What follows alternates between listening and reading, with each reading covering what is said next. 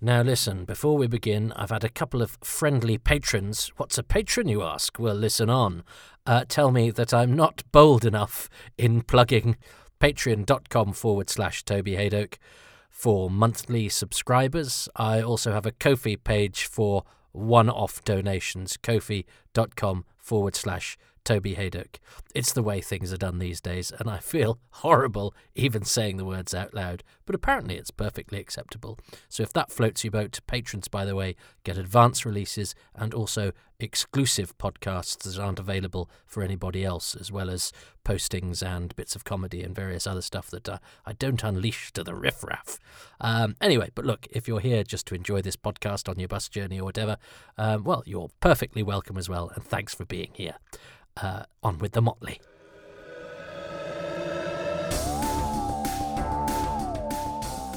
You're listening to Happy Times and Places, a positive Doctor Who episode commentary in which a friendly and creative person asks me, Toby Hadoke, to watch a story and try to guess what their favourite things about it are.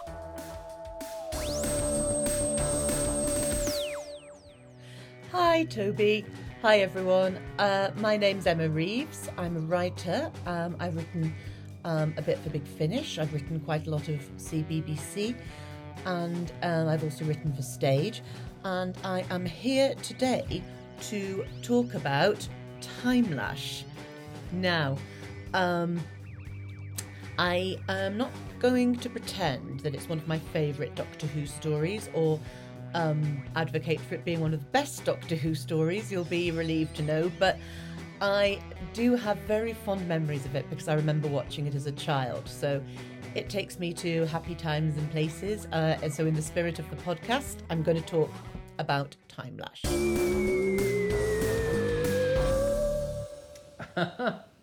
okay. Whereas John Cooper, when he chose Time Flight, said, I love this. Emma's at least had to go to go, I'm not even sure it's that good. so, with that in mind, I've now got an hour and a half uh, in which uh, I need to find the positives in a story that the person who's chosen it has even said uh, isn't up to much. So, this will be interesting. um, so, um, and I'm also uh, minded to remind regular uh, viewers and listeners that I have again not been able to find the Blu ray remote. So, again, for half an hour, and I've been working today quite hard, so I'm quite knackered, uh, looking for a device which operates a device that is otherwise useless, that otherwise may as well be a brick, that otherwise may as well be a burnt out android. Um, so, people, scientists who make the future, just put a play button. That's all I ask. Uh, it could save me an awful lot of time. Um, so, uh, with that in mind, having stolen my partner's phone and made that into a remote control, um, I've had to steal it off her prone sleeping body and use her and sort of use her dead face to uh, to open up her phone. Yeah, I know the lengths that I go to. Uh, it's essentially like uh, uh, you know, yeah, t- t- taking the eyeballs from a corpse in order to do uh, uh, you know ocular recognition software. It's essentially what I've done. But she's not dead. Okay, she's not dead. Um, I mean, she's sort of dead to me because she's put the remote somewhere. Um, anyway, uh, well, I'm in a good mood now. So, ah, press play in three, two, one, go. It's Timelash. Um, now this is because I remember at the time. Um, did I did I think any stories were were any different to other stories? Uh, and I, I hadn't pressed record on the microphone, but it's all right. I've picked it up. Uh, technology. So, uh, well, things are looking up. The sound on the podcast version has presumably just got slightly better. Um, Timelash by Glen McCoy. I remember thinking, oh, I don't know that name. Uh, this is his only Doctor Who, of course. Um, my brother had a star chart a bit like that on his wall, um, uh, and, and it made me feel quite comforted to know that because my brother was into astrology and stuff, and uh, and and he's sort of very wise and sensible, so it seemed quite good that one of those was on Doctor Who. But the same token, I was slightly should Doctor Who have something that's on a teenager's wall? Um, but anyway, um, Time Lash. I remember thinking when we got to this point in the season, well, this must be the the last story then, because the season seemed to have gone on for quite a long time. I was very pleased because uh, kept expecting Doctor Who to end, uh, and especially I think because the episodes were f- going to be fewer uh, because they were 45 minutes. I think I was expecting a shorter season, so actually the season ended up feeling longer because I'd expected it to be shorter, which I think has informed my pessimistic nature, where I always assume things to go badly, and then if they go well, it's a pleasant surprise. Um, I am very fond of Colin Baker, and I will probably tell you my Colin Baker story, um, which is why he will always be a special doctor to me. The first doctor I ever met. I think anybody that's ever met Colin Baker as a young fan would probably attest that he uh, smashes that thing about never meeting your heroes into oblivion because his conduct uh, to young fans, and I've seen him do it to young fans now, terrified of meeting a TV Doctor Who, is exemplary. Uh, I think, uh, and the way that he treated me as a as a as a as a young lad who, as we will discover, probably outstayed his welcome and pr- probably uh, introduced himself uh, in you know in a way that was slightly uh, not according to protocol. Uh, what a gracious and generous and decent man uh, he was, and I think he's always been a great ambassador to the show. Now, obviously, I'm in a dilemma here. I remember this model shop for some reason, thinking, oh, I, think I thought. I think I thought it was set in Aztec times, and I thought we might be getting an historical. And I was very excited by that idea. Now, Pennant Roberts is never lauded as a great director. The casting of these three minor characters uh, is is is a sign that he's pretty good um, in certain regards. Has he has has Martin Gower nearly sworn yet? Um, I think does he do that when they first arrive? There's a bit where he sort of goes whoosh. Uh, and, and and it sounds like. And some people said there's a swear word in Doc Two. That's wishful thinking. He doesn't swear, but um, it's almost like he does. And now he now he just sort of wanders around to get caught. Um, but yeah, I think I think we've missed the bit. There's so many bits at, at the beginning to catch. Um, uh, on Karfel, certainly, that are worthy of talking about, which means I might ignore the TARDIS scenes a bit. Forgive me. Um, but I think that's also a sign that TARDIS scenes during this period can be a little superfluous and lengthy. Um, but those three actors, um, I mean, first up, headline news is that Aram, is it? Christine Kavanagh, uh, who was about to become. Uh, was she in a thing called? She she she had the leads in a c- couple of things. Uh, she was about to come quite pretty pretty uh, big news, uh, but also was written, I think, as a male character, and I. Uh, I think I will probably say this every time I do a Pennant Roberts story, but it's not to be sniffed at. If you look at how many supporting characters in television of this time, and particularly Doctor Who, uh, are you know men, frankly, um, uh, uh, you know, parts that could be anything are, are perhaps, I think, made a little bit more interesting.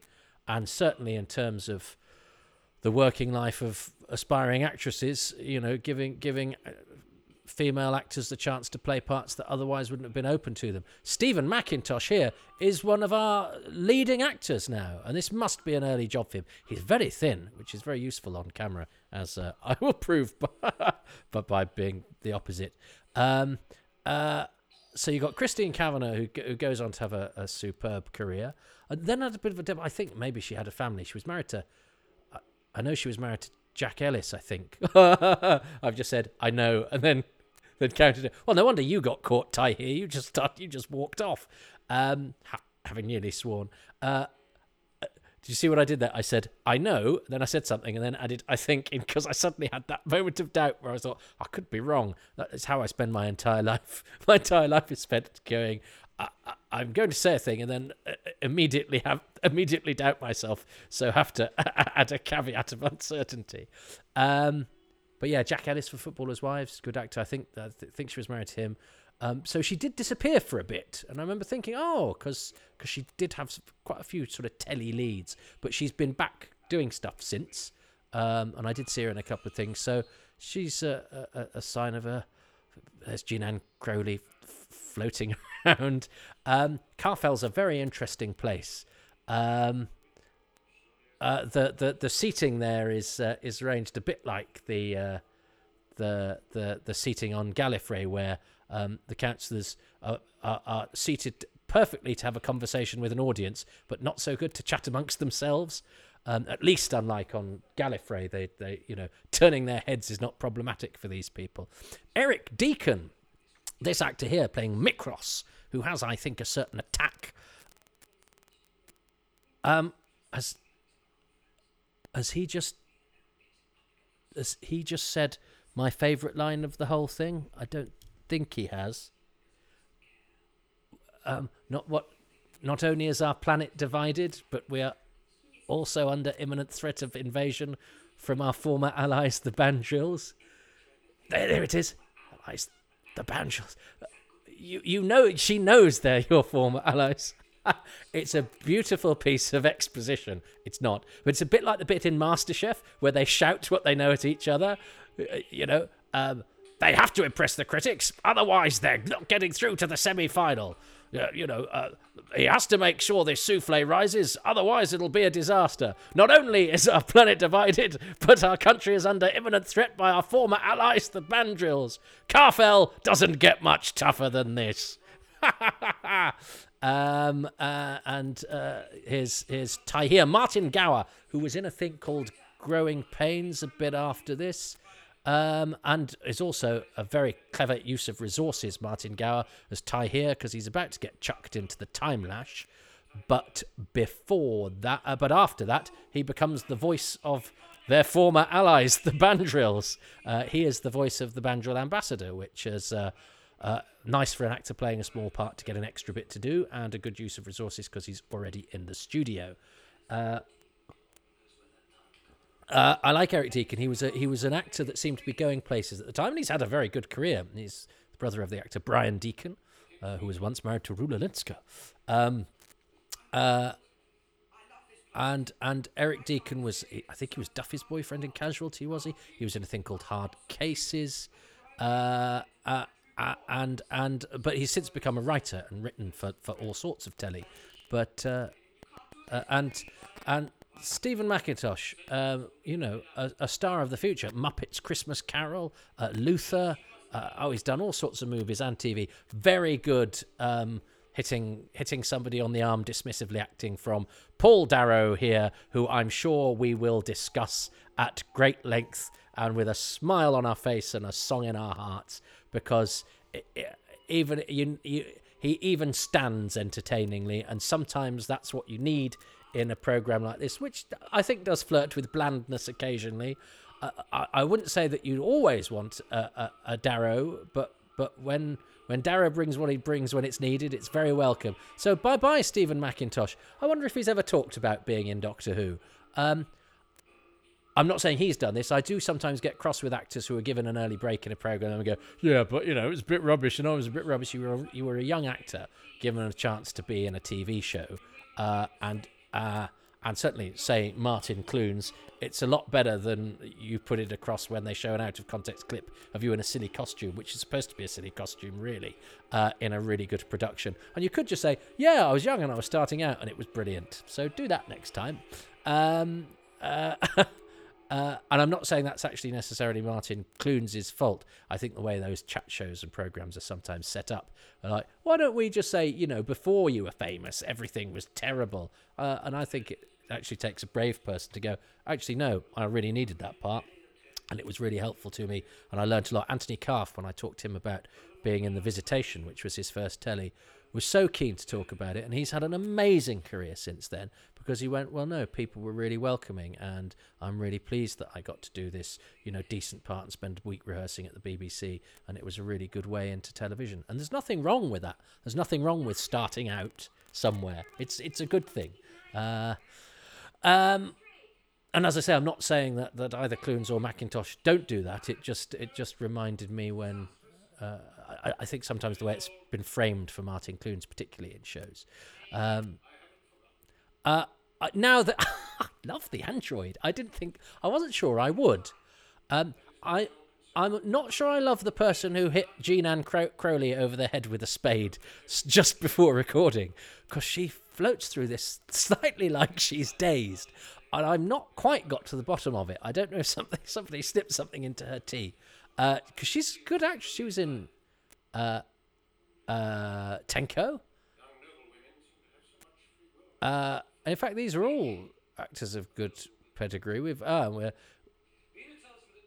we're we're ah, I, I always like a good a named off-screen character. So Tola is Maylin Renis's wife, who is in hospital, and this will be important later. Um, he's doing very sort of distant, suspicious acting here, uh, Eric Deacon. Um, and I like Neil Hallett, who plays Maylin Renis, uh, who uh, I, I believe I've, I've got a book about, um, uh, you know, picture postcards, saucy, saucy 70s um, uh, British, you know, sex comedy movies, and uh, and apparently he's in quite a few of those. See how uh, I went. Apparently, then I haven't seen them. I actually haven't. I've seen a few of the Confessions of Window Cleaners, but that's it. I've not seen any with him in, but he he gets an entry in in this book. So, um, but I think he's got great nobility here. He's like a cross between sort of. He's got a bit of John Franklyn Robbins about him, isn't he? Uh, yeah, he's he's like somebody stuck John Franklyn Robbins' nose on an older David Bailey's face. Uh, so he's got a sort of hawk-like thing about him. I love the lighting in here. Karfel. Oh, whenever I think of Karfel, I think of rather a beige planet with. Um, I mean, I do like these these costumes actually, which are by Alan Hughes, who I hadn't realised until I did my in memoriam video when he died a couple of years ago. Just what a big deal he was. He designed Diana Rigg's costumes for the Avengers. Um, and this this is only Doctor Who, um, uh, and and I, I I quite like these because they look they look comfortable, um, they look suitably. Yeah, they look they they look yeah they they look practical and comfortable. I think sometimes uh, clothes on other planets can get a bit carried away with themselves. Uh, I think they're doing I think some of this is quite clunky. We have to be a bit honest about. Timelash does not. Let's be honest. Timelash does not have a good reputation, um, and I think these two men are having to do a certain kind of acting that I don't think you necessarily can sort of would do anymore. Um, but I think they're doing what's required in in this scene, which is I mean, is it shot on one camera? No, there must be there must be cuts to another angle, but it's it's it's all shot from yeah, but it's all there's there's a close up of some hands, but it's all shot from one direction. Ah, but I like this because um, well, we're gonna we yes, we're gonna have a we we're gonna have a, a, a thing that poor old Renis is gonna have to do. Um, I do, and I quite I like the lighting there as well. I think the lighting in in this is very impressive. And uh, oh, yeah, and this is this is a nice character moment because you can tell from the look on his face. And we've already had her seeded into the story, but we will never meet Tola uh, because she she's in hospital and she's going to have her support system turned off. And I also like the whole thing of a hospital with a support system. Now, this may be a different planet, this might be futuristic stuff going on, but we all know that hospitals have life support systems for people who are poorly. And so, so we, and it's not, yeah, and it's, it's not necessarily a Doctor Who sort of thing, somebody sort of off stage uh, on a life support system and, and, and the events, these events uh, impacting on the life of that. Now they're recording this bit, aren't they? Because this bit gets played a bit later on. All right, I'll have. But I, I mean, he has been sort of he has been sort of set up, and he has just Maylin Renis has just pulled the the control switch uh, off the controls and sort of stuck it back on because it's now out of vision. But yes, he uh, he he pulled the set apart there uh, and covered it valiantly. Um, yeah, he has does have a noble countenance, a great a great face. I now I I have to say at the time the androids seem a bit seem a bit 80s because breakdancing and body popping and I've I, I've probably used the wrong phraseology, but some of the cool kids at school did the sort of body popping, breakdancing, whatever you call it. I'm aware I'm now sounding like a geography teacher, kind of get, trying to get down with the kids, but that movement and that sort of you know turning of the head and moving of the hands seemed a bit akin to that and it was like doctor who was drawing on an existing thing uh, and of course there's nothing worse than now reflecting the politics of the time and, and satirizing them and turning them on their heads or commentating upon them or using them as a driver for storytelling is interesting but using it's a bit like the the time controller in Remembrance of the Daleks. They were in something else. Uh, uh there, in, there was an Noel Edmonds show that had them, but they were also in certain shops. You know, the the shops where you buy things for people that they don't really want that look quite cool. You know, those shops that we're always somehow drawn to have this thing that has no practical value, is slightly overpriced, and you're not sure if you want, but you won't throw away. Um, and uh, and and I think using sort of breakdancing movement seemed to be drawing from what was current and seemed a bit like folly. Whereas actually now, you know, whatever it is, 30 odd years later, it doesn't seem especially 80s to me because so much time has passed. Uh, it actually, I think, works within the context of the story perhaps now, perhaps better than it, it did then. But that's maybe because I'm I'm from the 80s, and maybe it's everything you imagine about the 80s with horror: a purple-faced man with peroxide hair, um, break dancing across Karfel. But I am actually, to my surprise, rather delighted by the android. We will talk a lot about the Borad and Robert Ashby. Um, uh, I mean, he has a terrific voice, and that, and that, aging effect is not unlike the one in City of Death. Um, uh, and it's it's okay. Yeah, it's. Um.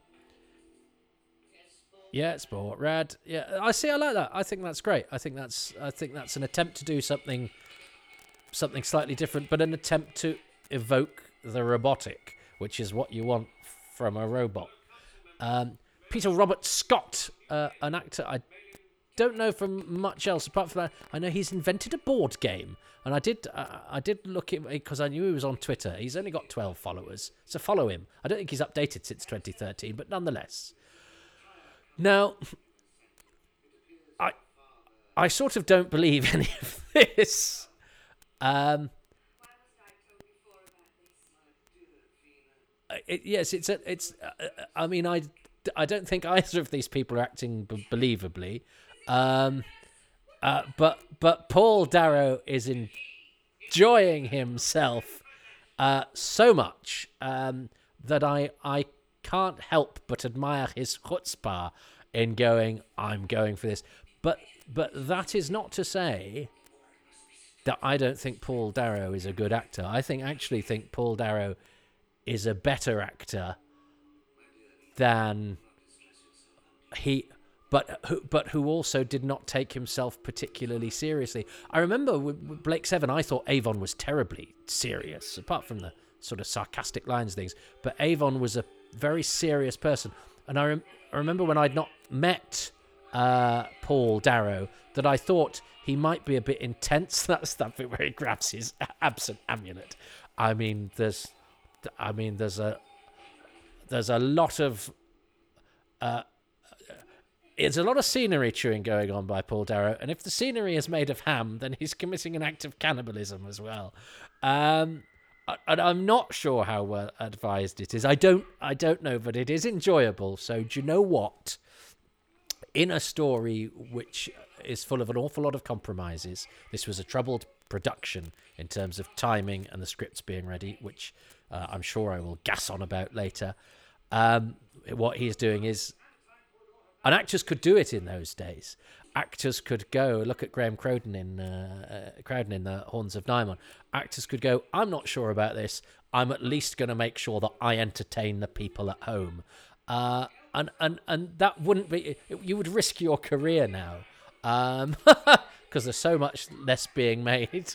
Um, but I think that you know, I, I, think we, we lose something with, with with the way that drama was churned out at this time. An actor going, "Oh, it's a bit of a dull one this week. I'm going to give it a bit of colour." Is is one of the things we've lost from our cultural landscape, and I don't think we're any better off for it.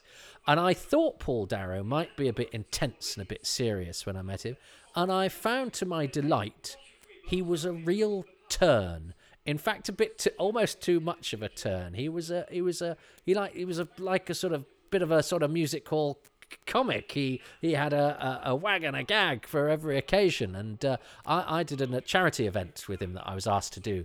Him and Tom Baker. I mean, I know I was very very fortunate, and I shared a dressing room with those two guys, and I thank the people that organised that who asked me to do it. My goodness, um, uh, and and and Paul was very very very game, and he was very very very funny, um, in a way that that sort of smouldering screen presence that he has, perhaps would not have indicated, even when he's going a bit OTT. Um, as I say, he was a bit of a, he was a bit of a turn.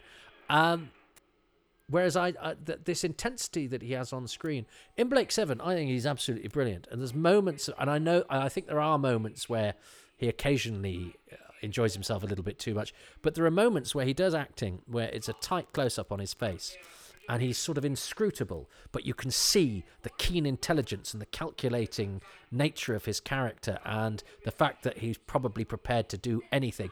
And he's doing it without changing the expression on his face. And that is brilliant, brilliant screen acting. I love Paul Darrow. I think he's great. I, I don't think he's using all of those tools in this and I think he could have been memorable if he'd taken if he'd made his approach slightly more serious. But I'm I'm not going to question an actor of his stature and presence going and I think he probably took one look at Colin Baker's costume and thought I've oh, and I've got to do what Colin Baker did in Arc of Infinity, which is go I've got to make the most of what I've got here, and that worked for Colin Baker.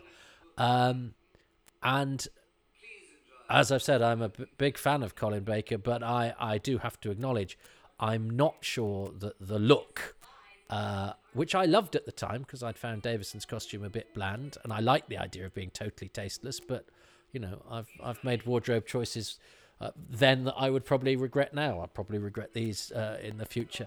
Um, life is full of regrets, but I think a bit like, unlike the android, which actually contradicts what I'm about to say, um, is that I know John Nathan Turner with the neon logo and the Doctor's costume wanted, you know, he had a thing about bringing Doctor Who into the 1980s. Well, I, I, I think you have to be careful of bringing Doctor Who into the time that you are, because the time that you are seems fresh and new, but nothing dates more quickly uh, than the present f- vision of the funky future or the present um, adoration of the things that are current and new and zappy, but in 15 years will look old and dated.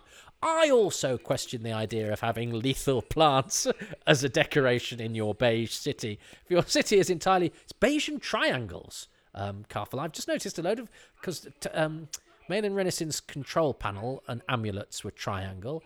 These these are very triangles. It's a bit like at the time Channel Four ha- showed films that were going to have a bit of naughty content in it, um, perhaps over and above what you'd have seen in a movie that Neil Hallett was in. Um, uh, and it had a and it had a red triangle in the corner to say sauciness alert. Um, so either be offended or prepared to commit some of this to the memory banks. Uh, and uh, and it's it's like Karfel. It's, Karfel uh, is is is warning that uh, um, the, the, its walls may soon contain graphic sexual content. Oh, there's even triangles on this wall. Um, I, I think there's something rather um, there's a sort of rather sad nobility to the um, the Bandrils. I think they were originally to be called the the Girdles, the Gerd, the Girdels, Girdels. But obviously, when you say it's girdle, it sounds like a girdle. You don't want to be, you don't want an alien called a girdle. Um, he's enjoying himself, but I. It reminds me a bit of my dog when when he sits up like that. The, uh, oh, he looks so sad. I love the Bandril ambassador. Now, here's David Ashton as Kendron. Uh, David Ashton is uh, still about. Uh, is uh, now, uh, and I I hadn't realised at the time uh, who he was, but I remember Brass was a series that was on that that we all that was fantastic that I didn't get to see as much as I'd like to, and he's in Brass, uh, and he's also in Hamish Macbeth, Scottish actor David Ashton, um, uh, but he's also a writer of uh, a detective called McLevy, I think, that there's books of, and also been played by Brian Cox on the radio. Uh, but he's he's curious, I think. Kendron in this, he sort of plays it as an old woman. I think everybody's sort of having a go to to perhaps give it a bit of oomph because, as I've alluded to, um, you have very 80s hair. From the back, you could be Adrian Zmed from TJ Hooker. Uh, at the Falchion Rocks, I remember that. Um, the, they had real timing problems with this. Episode one overran, episode two underran. There was talk of bringing the cliffhanger back, but John Nathan Turner liked the time lash cliffhanger, so I think some of the Peri stuff gets moved to episode two. But what that means is that some stuff here was some stuff in this episode was cut, and as we will discover in episode two, some extra stuff had to be filmed. And I, I remember when I when I spoke to Colin Baker, um, he was in a play called Corpse at the Grand Theatre, Wolverhampton. It was him and it was Jack Watling, and uh, I was lucky enough to be taken to the theatre by my mum and by a friend of ours. Uh, and I'd heard talk of meeting actors at the stage door. Um, when you've killed the girl, go and attend to the bees and make sure you bring back some honey. Um, and uh, and so we went to the stage door to meet this man, Doctor Who, Colin Baker. He he was no longer Doctor Who. He'd, he'd not long uh, finished being Doctor Who. Um, now I know now the stage door is where the actors leave, and you can actually contrive a hangabout, and, and now sometimes lots of people hang around outside stage doors collecting autographs. We actually found a door in an alleyway that was a metal door that was open, and you could see props in, and we went th- through there and had a bit of a walk around and ended up on the stage. And a stage manager came on and said, uh, hello, can I help you? And my friend, who's much older than me, he was a sort of 40s, 40s Derek, a friend of ours who was a local handyman that d- took pity on a boring child like me and would come to the theatre with uh, me and my mum sometimes. And Derek was, was going to do the talking because he was a brave grown up and I was a pathetic coward and still am. And um, and Derek said, "Oh, we're here to see Mr. Baker." And this woman said, "Is he expecting you?" And Derek said, "Yes." Uh, so she took us and knocked on Colin Baker's dressing room door and opened the door.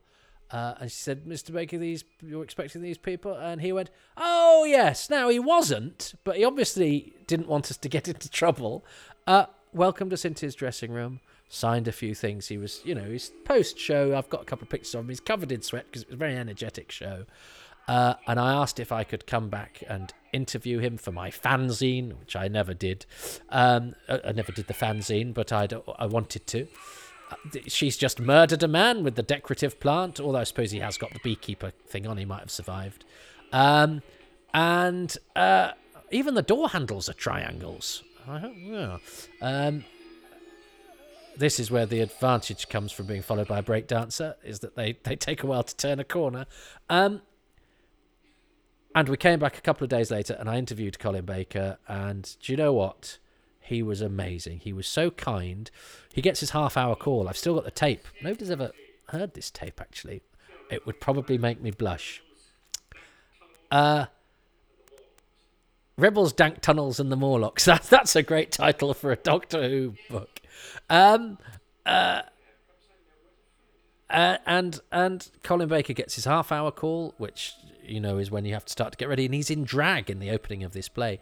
And he goes, oh, that means I've only got about five minutes. He gets his five minute call and he's still dressed as Colin Baker because he, he insisted on answering all my questions. I only discovered many years later when I worked in the professional theatre exactly how much time he'd given me and exactly how he didn't hurry me. He it didn't betray in his, you know, he was not remotely peeved. He took time. He showed me out. Jack Watling knocked on the door and stuck his head round the door at one point. Oh, if only I'd spoken to Jack Watling as well. Um, but I'm not. No, let's concentrate on the positive. I can have no regrets about my first Doctor Who I ever met was Colin Baker, who was so kind uh, and so indulgent, and I think an uh, the, the paragon of how to behave uh, in front of consumers of your work, which isn't always easy. And I, you know, I've known people who have been collared by people at the wrong time, or people who've expressed expressed themselves awkwardly because they're nervous, and and I've and it can be annoying, and and people. You know, and people, some people are just rude and awful, and I can see why celebrities sort of snap and uh, and and you know get reported badly when actually you don't know quite how the person's dealt with them. Colin Baker, I I I, I did a thing with him must have been 20 years later, and I saw two young fans, very nervous, and they didn't really know he was either because they were they were new series fans, but they were told that he was a Doctor. So also with Colin Baker there, there was a kind of he sort of knew that it, it wasn't necessarily all about him, but again, he didn't go, oh well, if you're fans of the new thing, he was kind, he was courteous, and he most importantly, he put these kids at ease because kids are nervous even if they didn't quite know that he was Doctor Who and all that sort of thing. Um, this is a this is a this. I thought I thought all of that stuff was quite effective. We've met some new characters in the caves. That that burning android is a bit of a shock. Um, so yes, I've distracted a bit from the story there, but I think it's important uh, to put the context of of the appreciation that I have for, for Colin Baker. I like this shift into the caves because uh, we suddenly get an impression of, of stuff going on underground. And these two are very interesting actors. Dicken Ashworth, you didn't get. What I like about Dicken Ashworth is that he is a, a genuine northerner, which it seems odd to say that now that we have much more representation on screen.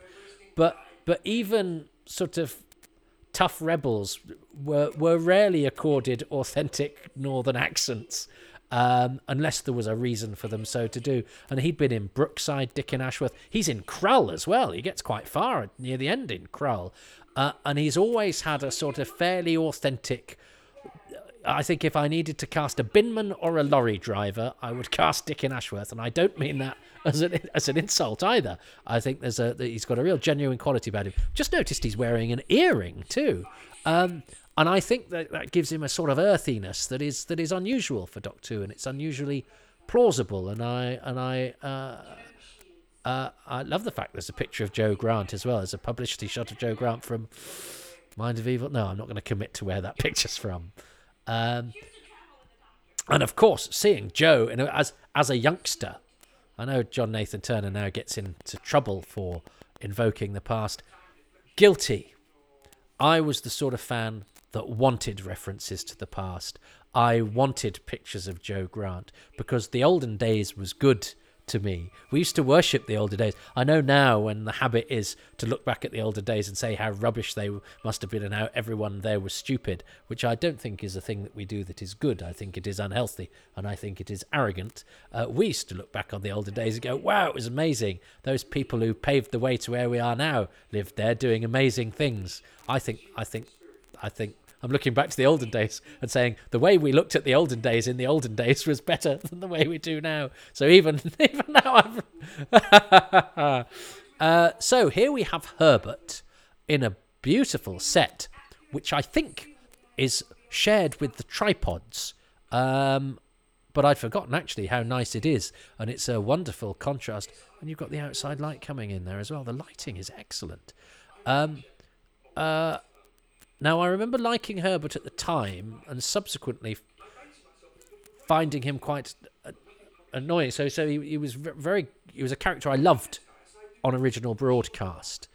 Um, but, but I think, I think being enthusiastic and uh, and, and a bit guileless is hard to act without being annoying because he's supposed to be quite annoying. Um, but actually, on the evidence of this, I actually think he's juggling this rather well, and he's he's not done a massive amount since, um, and maybe that had primed me to think he, he, he might not carry it off. But he's he's being asked to do some difficult things as an actor here, and I don't think he's doing a bad job. Um, although, oh yes, I, I do seem to recall this bit being a bit silly, so I may eat my words. Well, okay. Um, uh, uh, now that outside set, I mean, it looks totally pony now. I seem to recall at the time was not problematic. I think our eyes as 80s viewers were attuned to go, oh, yeah, yeah, that's the outside. Um, and, and outside is depicted in that way. It's slightly, you know, it's, it's like a theatre set now, uh, and we would strive for more realism. But, uh, uh, you know, I'm, I'm uncomfortable out of realism. and, you know, I know it's not real. Uh, uh, uh, I I think I think so long as uh, I thought that was quite funny.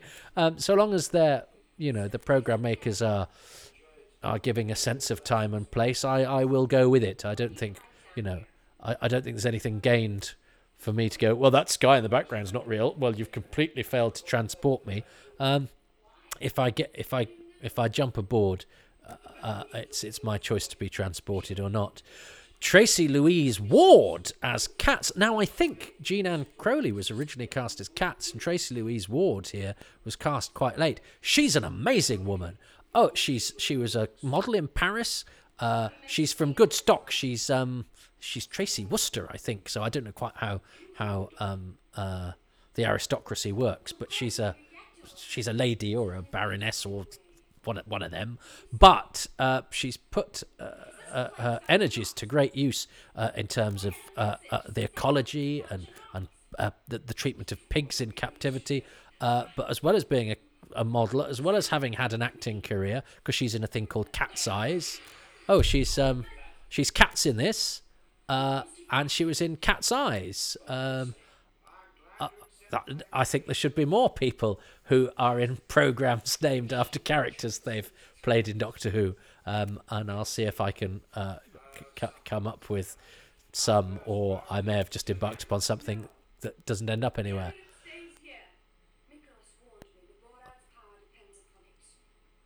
I, I'm I'm not quite sure where where where Vena is looking when she's talking to anybody. She seems not to be able to hold. I do think she's.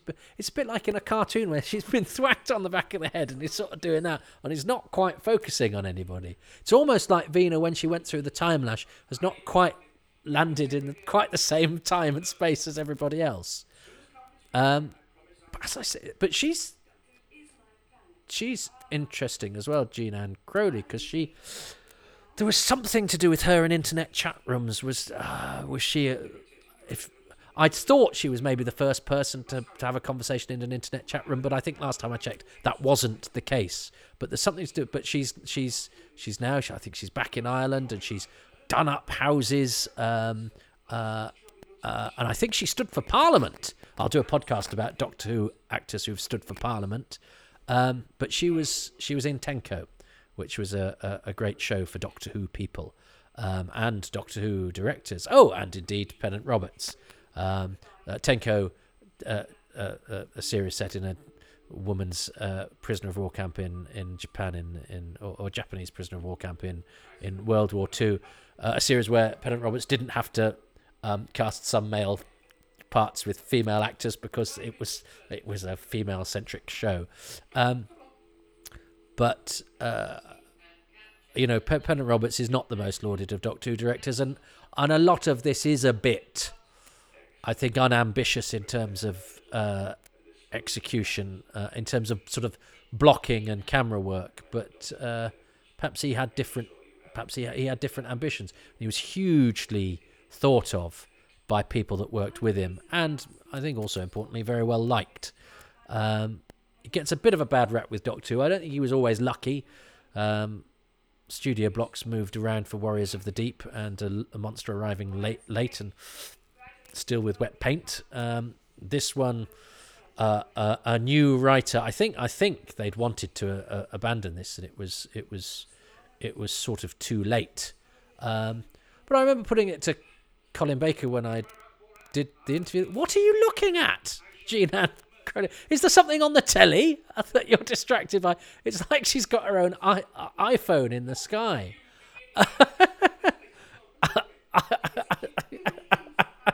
I think this is quite funny. Um, I actually think David David Chandler is is is doing very well because Herbert is annoying, but the performance is not annoying, and that that may sound like a contradiction, but it's not. I think you need to show why your character is is say winding the doctor up, which is funny, but but you but you actually like him. I actually think he's he's he's quite charming. Um, yes. Okay. So good. Yeah. No. I'm. Uh, you know, I sub. I sub. This isn't going to be an exercise in wishful thinking. I'm not going to lie to you. You know, I'm not going to pretend that Time Lash is is going to be is one of the best Doctor Who stories of all time. I'm going to watch every Doctor Who story I am challenged to watch. But uh, it is part of the rich tapestry of a television series that I think is the most important part of my life uh, in many, many ways. Um,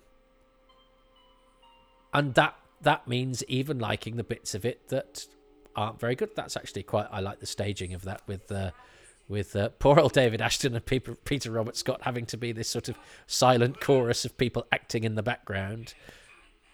Prepare the time lash. um, now, uh, that must be a wig that Darrow's got because, of course, he's in Doctor Who and the Silurians before he was famous as Avon because he brought because of course he, this had Jacqueline Pearce had been in earlier in the season in the Two Doctors, so it it you microcephalic apostate, uh,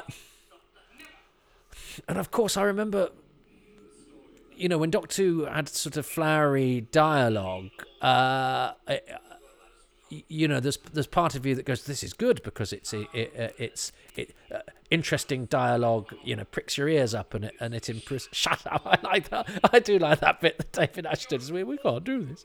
Um, shut up. Um, but I I don't think they quite get it right in the Sixth Doctor's era in a way that Robert Holmes, who who used rich dialogue and phraseology. Somehow and even you know words like jackanapes and all that sort of thing they seem to fit organically into the style of storytelling whereas microcephalic apostate feels like um, i've i've swallowed the thesaurus. Um, but but colin's very good at showing uh, colin baker is very good at showing showing pain whilst being stage gripped you know. Um, so there we go eric deacon yeah, he was. I, remember being quite excited that he was uh, uh, that he was in it because he was a, a young, vital actor. Oh, yes, the two days. Okay, so um, so on paper, that this is a heck of a cast, actually. Um, so so, uh, uh but inter- I haven't even mentioned Denis Carey. I will mention Denis Carey next week or in in a minute. Uh, Alan Wareing, production manager, who went on to be a fine Doctor Who director uh, and is still directing at the moment, directing Emmerdale down the road from where Alan Arbuthnot and Alec Wheel, two both sadly no longer with us, but two two names to, to, to conjure on the credits of Doctor Who. I love being able to read the credits. Vanessa Poulton had worked on the Macra Terror, for goodness sake. Why do I know this stuff? Bob Cove, I don't think, did another Doctor Who, did he? Uh, but, right. Okay. Oh, I've got to. I've, now I've got to hope that this remote control is still working because I'm not able to do this the way I have been doing it. It's paused. Brilliant. Oh, I love this new phone remote control. I don't care about the other. One. Yes, I do. I do need the other one at some point. So that was episode one. That rattled by, but I'm aware that I slightly cheated because I I brought my How I Met Colin Baker uh, anecdote out of mothballs, but this this is a positive Doctor Who podcast, and so if I if I need to invoke a story that uh, uh, produces positive endorphins in me in order to propel me through the beige planet Karfel and its stunned princess, then I will. Uh, so, what did I like about uh, episode one of Timelash? Uh, and then I'll have to see if Emma chooses something as well. Why is the lift going when I'm trying to work? Uh, might have to pause because somebody's coming down in a lift and is going to interrupt my filming. What are you doing? Yeah, what are you doing? Well, okay, can I finish this piece that I'm filming? Thank you. Right. Um, I'll have to do a cut there somehow. Uh, so I've got to choose uh, the two things that I liked about that. Now, with I'm going to save. I'm going to choose the Borad. I'm going to choose the Borad, but he didn't do much in that episode.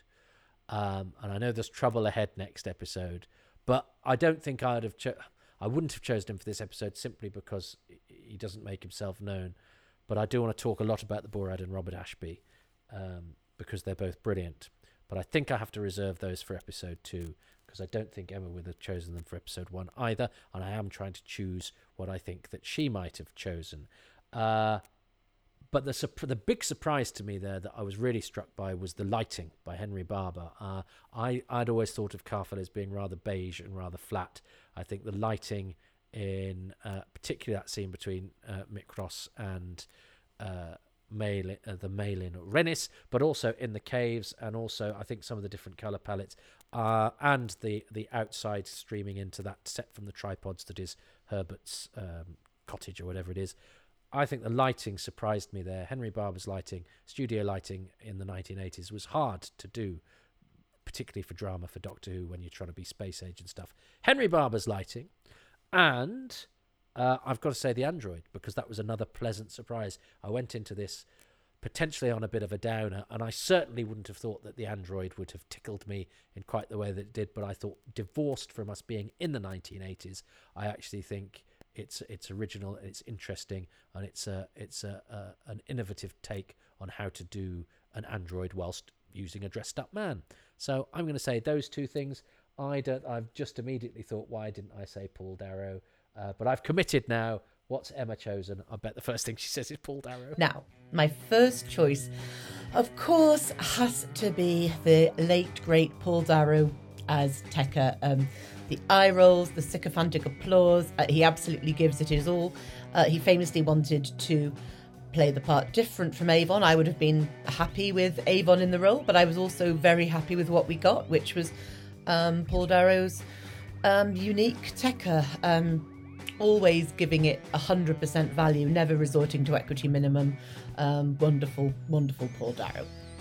Um, my second choice is um, Katz showing Peri the picture of Jo Grant in her locket, which another very vivid memory from childhood because I was a huge Jo Grant fan, but I'd only ever encountered her through the pages of the Target books, and I'd seen pictures of her um, on the covers of the books, which are quite often illustrations. So I so it was it was a fun moment as a fan to be able to go Jo Grant is that Jo Grant it is Jo Grant um, and another aspect of that conversation is it reveals that the Sixth Doctor and Peri obviously do have moments when they're not bickering with each other when uh, I know I like to think um, that Six showed Peri this picture in a sort of a nice um, heart to heart, reminiscing conversation about the past rather than why can't you be more like Jo Grant, which is another possibility. But the main thing is they've got a connection, they talk about stuff, and that confirms this. So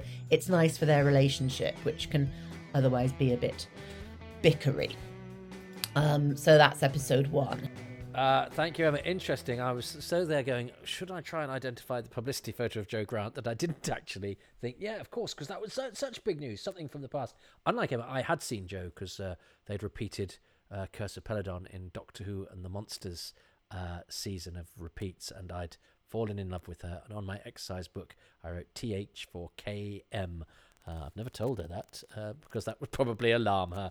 Um, uh, yeah, so I, I, I mean, both of those things I think are fantastic choices. So look, between us, I mean, it's sad that I've not chosen anything Emma's chosen, but between us, we've come up with four good things that are all legitimately good things about the much maligned episode one of Time Lash. They had more trouble with episode two, but I, I'm going to go into that with a song in my heart and hope for the future uh, because I, I think that rattled along and we had a good time not pretending it's something that it isn't, but but highlighting highlighting the things that we were, were worth highlighting. And I think in this time of darkness, a little bit of light, even in the gloomy tunnels of Karfel and its beige corridors, uh, is is something to be chuffed about. So thanks to Emma. Let's see what happens when Avon off of Blake Seven throws Doctor Who through a tinsel door in episode two of Timelash, as chosen by TV producer and writer Emma Reeves. Uh, we're going to press play in three, two, one. Oh, that's a great way to open, isn't it? Um, so here we are in sparkly 1980s Doctor Who uh, on quite a beige planet. I think I interrupted myself with the model shot of Karfel. I thought, yeah, I thought we were going to be in Aztec times, and I loved the idea of a, a of an historical. I, I think I loved the idea more than I'd have enjoyed uh, the execution, um, uh, much as I love the historicals now. But um, but I think that's because I'm a, a, a grown up. Um, anyway, Glen McCoy, who um, he's also on Twitter. Um, and if you look at him and on the making of documentary on this, which I haven't seen for ages, but I remember at the time when it came out, uh, he looks about five. Um, he was a paramedic. Had he written for Angels? I think he might have done, but he, he certainly wrote for EastEnders after this because uh, um, I remember seeing his name on the credits for EastEnders and going, "Oh, it's the it's the Time Lash guy." Um, I don't think anyone in EastEnders ever got called a microcephalic apostate. Um, so, that's it's really curious that he uses that uh, that sentence. You're as powerful as burnt out android, and of course, a burnt out android is a thing that happens in this. I don't know if that's deliberate, but it's it's quite an odd uh, metaphor. He's, he does he does smoky, smouldery eyes better than anybody, um, and I remember I, I met Paul Darrow at a, at a, subsequent convention where I didn't have to handle him, and I think he was I think he took some handling. It was in Liverpool. He was handled very well. Uh, uh, I think it was I think it was Paul Griggs that did it, who's a who's a fan from Liverpool who does uh, very good on stage interviews. But I think he had his work cut out because um, Paul I think wanted to do it in his own inimitable style. Um, but you see, uh, I think if you're running a convention, a desk a guest who is difficult to control uh, is actually uh, marvelous fun for the audience. Um, this is uh, there's a bit of bit of action there. Um, I I like the fact that uh, Herbert and Vena have, uh, without even communicating, worked out a nifty way to to cover the cameras. Uh, this has the this ex- so this this is why you can't have mirrors on Karfel. Oh yes, I feel a bit sorry for Brunner. He's got I don't think he says anything even in this episode. Off he goes down to the time lash to invent a board game. Um, I, I, like the way that Mick, uh, Eric Deacon does that kind of. We've not been introduced, but I've heard somebody call you the Doctor, so I will say Doctor in a way that suggests that I've just learnt that that's your name an awful lot to do with two syllables, and he did it well. Uh, now, was that were they supposed to get in the way of the camera? I quite liked that. The scene you would think would end with a you know the two shot of of the Doctor and Vena, but actually the suggesting the sort of business and the and and, and the messing about uh, and the urgency of it by, by having them sort of clumsily get in the way, or was it deliberate? I, I quite like that. I think that was okay. Oh, Robert Ashby's voice is golden, uh, and he did lots of voiceovers. Um, I'm not. No, I love the android, but uh, something he had a similar close up in episode one where he was impassive, and there he did a little bit of a smile. Um, I'm not sure I approve of that decision. I I think I think the android is an androidy. We're so, don't suddenly think you're in Blade Runner, mate. Just um, and and Colin Baker does does have a great energy as the Doctor. He never he never flags, and I think he's asked to do some quite difficult stuff. And let's be honest, um, the the idea that the the Doctor should look like somebody has pebble dashed Harpo Marx with dolly mixture laced with LSD and pure 1980s juice is is means perhaps he's he's got an awful lot to compete with. He did, I think, very gamely say, if anybody's to wear that costume, you want to be the one in it, which I which I think uh, is he's doing what I'm doing. You know, he's accentuating the positive. He's on record as saying he would have preferred a more austere costume. Um, I have to say, at the time, I, I think I said this. I did quite like it. My brother had some of those trousers, but they were blue with black stripes. And I remember because I was always in hand-me-down clothes when it when it when it got to my turn to wear them. I think I did wear them when I was at university. Um, don't judge me. um, uh, but and this time, last, they're, well, they're, they're at least doing things with the camera, aren't they? To to I think perhaps mess with the set a bit because in the in the sort of studio photos of that set, it uh, looked very much like polystyrene crystals, but uh, they've the the wind machine and the and the lighting and the and the if it's not a filter, it's a bit of camera. They've done something with the the camera lens, haven't they? Um, ooh, uh, that that's not a wobbly set, but it is a it is not the most secure of time crystals, which is a bit of a euphemism for a wobbly bit of scenery, but I'm going with it. Um, and he's yeah so so there's yes i mean that is tinsel isn't it? That is tinsel in in the time lash. Uh it's not my favorite bit of tinsel in doctor who. Uh, we will come to that when we do another story slightly after this. It's one of my most glorious bits of doctor who ever. Um but i have to be careful um because what i don't want to do is go oh i'm enjoying this because it's it's bad because i think that is uh, against the uh, although it's really hard when you have somebody who sounds like she's been doped up to the eyeballs having to say he's dangling on the edge of oblivion. But then we cut to this prison set that I don't remember. Um, I haven't seen the story for ages. That's a terrific set with a beautiful bit of lighting uh, and some nice angles. The, and the way that the lighting angles with the bars I think I'm I'm in love with the prison set more so than the set of the inside of the time lash, uh, that or the tinsel triangle of doom. Um, and of yeah, and, and and of course to have them going into it, I think slightly takes away from its power as the central thing of the story that is the the major threat. It's sort of crawling into the mouth of the dragon, isn't it?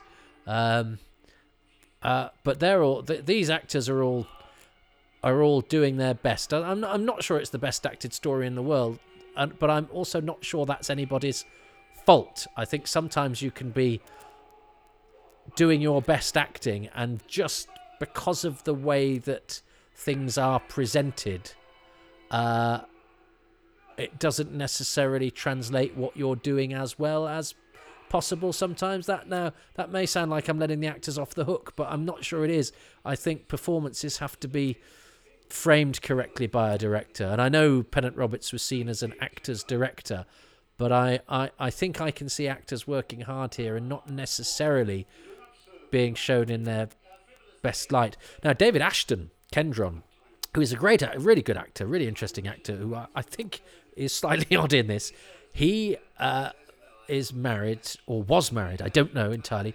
to Jonina Scott, who is Marn, another male part turned into a female part by Pennant Roberts in The Sunmakers. Um, so he, he's in that uh, uh, illustrious band of uh, husband and wives who have been in Doctor Who, um, uh, which I will, I'm sure, one day do a tedious podcast about. Denis Carey, of course, is I as the old man. I, I never quite was convinced. I, I because it was obvious that the Borad was the guy in the chair with the scary voice. I, I, I never quite felt that they'd married the idea that this was the ersatz. Like Denis Carey does a good bit of android acting here, and I like the the stuff coming out of the back of his head. I think that's quite an arresting uh, image, and he he does. But Denis Carey, of course, had been Professor Chronotis in Shada, directed by Pennant Roberts. That hadn't got made, and Professor Chronotis is a brilliant part. And you could clearly see Pennant Roberts had felt guilty about it not getting finished, and rang Denis Carey and went, "I've got a chance for you to do a Doctor Who again, Denis." Oh, is it a marvelous, eccentric Time Lordy type person? No, it's a it's a robotic uh, avatar um, t- t- passing itself off as uh, uh, somebody who is actually an, an evil lizardy thing that isn't played by you. Yeah, well, oh, sorry, I'm not doing anything anyway. But he had been back in the meantime in The Keeper of Traken, playing the title role, The Keeper of Traken, but not for Pennant Roberts. But, uh, but uh, so but it's fair to say that Denis Carey's best Doctor Who part is the one that wasn't really broadcast. Um, uh, linen is a beast, isn't it? Uh, they've, you know, you, there's clearly no point in ironing on uh, Karfel. Um, I wonder if that's one of the reasons they don't have mirrors. It's because they're always going to look slightly. I had a jacket like that once, and try as I might, uh, it, uh, uh it, it it never looked anything other than like I'd just been in a tumble dryer. I actually quite like that jacket. A partner threw it away and tried to dress me in a different way. Oh, oh dear. Um. Anyway, uh. So.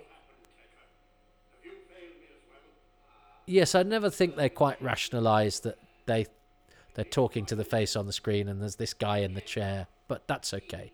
Um. you're, lying.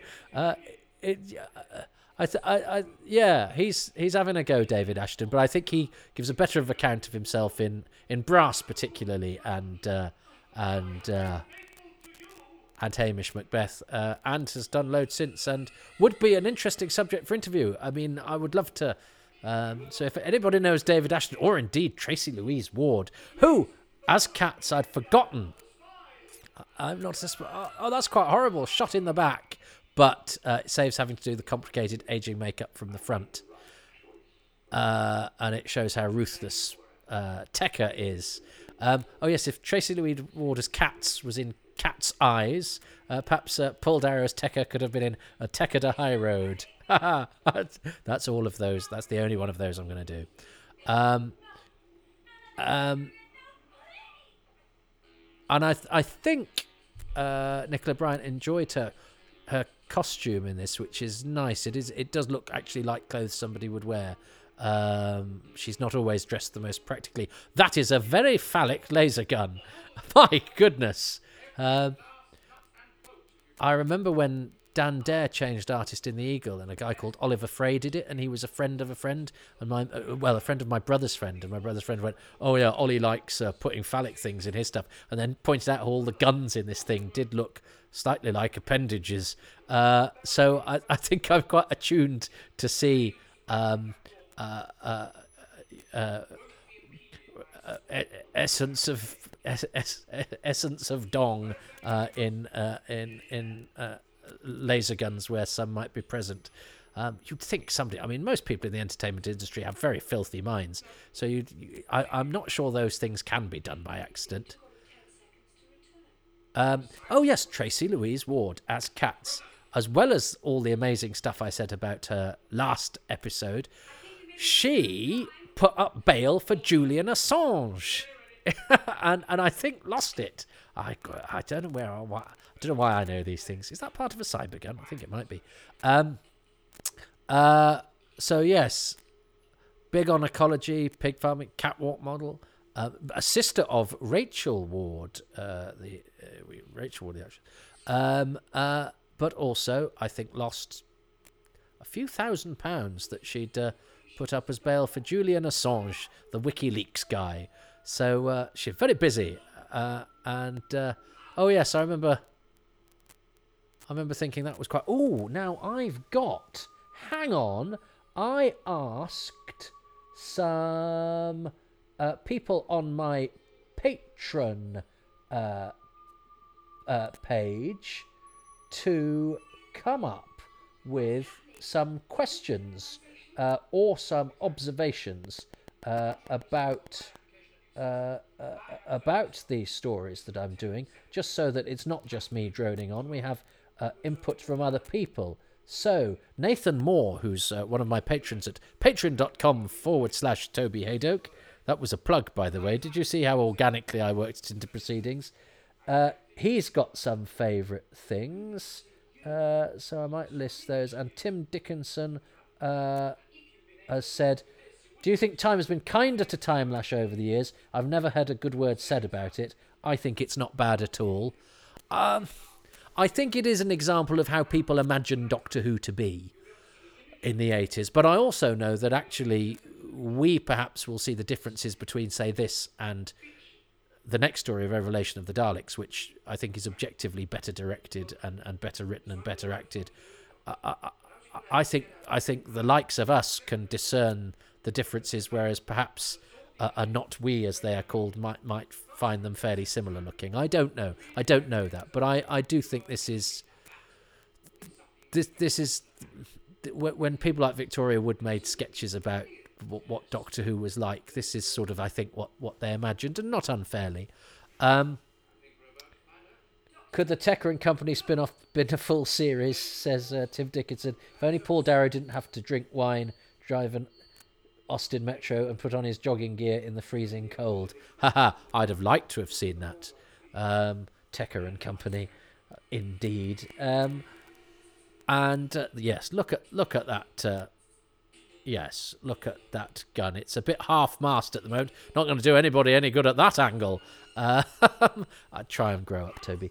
Um, Nathan Moore, like his favourite things are the Borad's mask and the overall performance. I think I will be choosing that. Um, the lighting in the Borad's lair. I chose the lighting last time.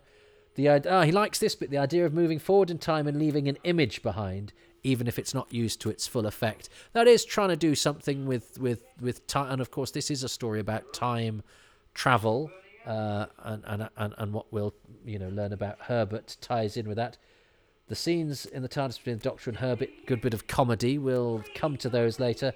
And the design of the robot android. Well, I have already chosen the uh, robot. Not as much the design as the movement and design combo.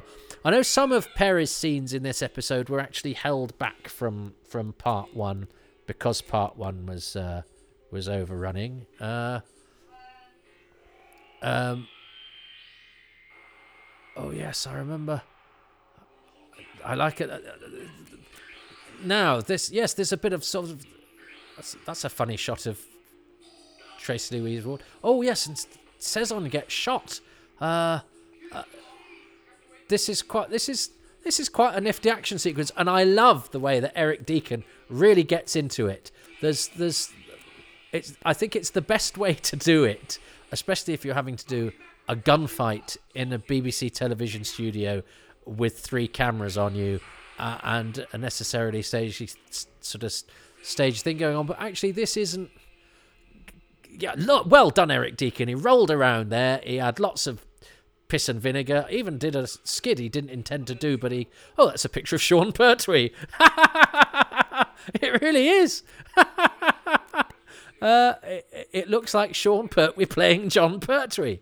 That, that really is. It's like they've gone 20 years into the future and got that Sean Pertwee dressed up as his dad and used that. It really is a time travel story. Dicken Ashworth at the back has given up and is just leaning, propping himself up on his elbow. And I don't think Sezon does anything now, so I wonder why they decided to injure him and not kill him because a death is obviously, you know, more dramatic and more moving especially as I don't think he does that much. Did I mention his earring last week? I like the fact that he's got an earring. Uh, that seemed quite cool to me. I don't think I'd remember. I don't. I hadn't remembered that he'd got an earring I know Rodney Bewes got one in Resurrection of the Daleks as well, hasn't he? Oh, I'd forgot this. I'd forgotten this spaceship. That's all right. Um, that's um, playing battleships on a BBC Micro.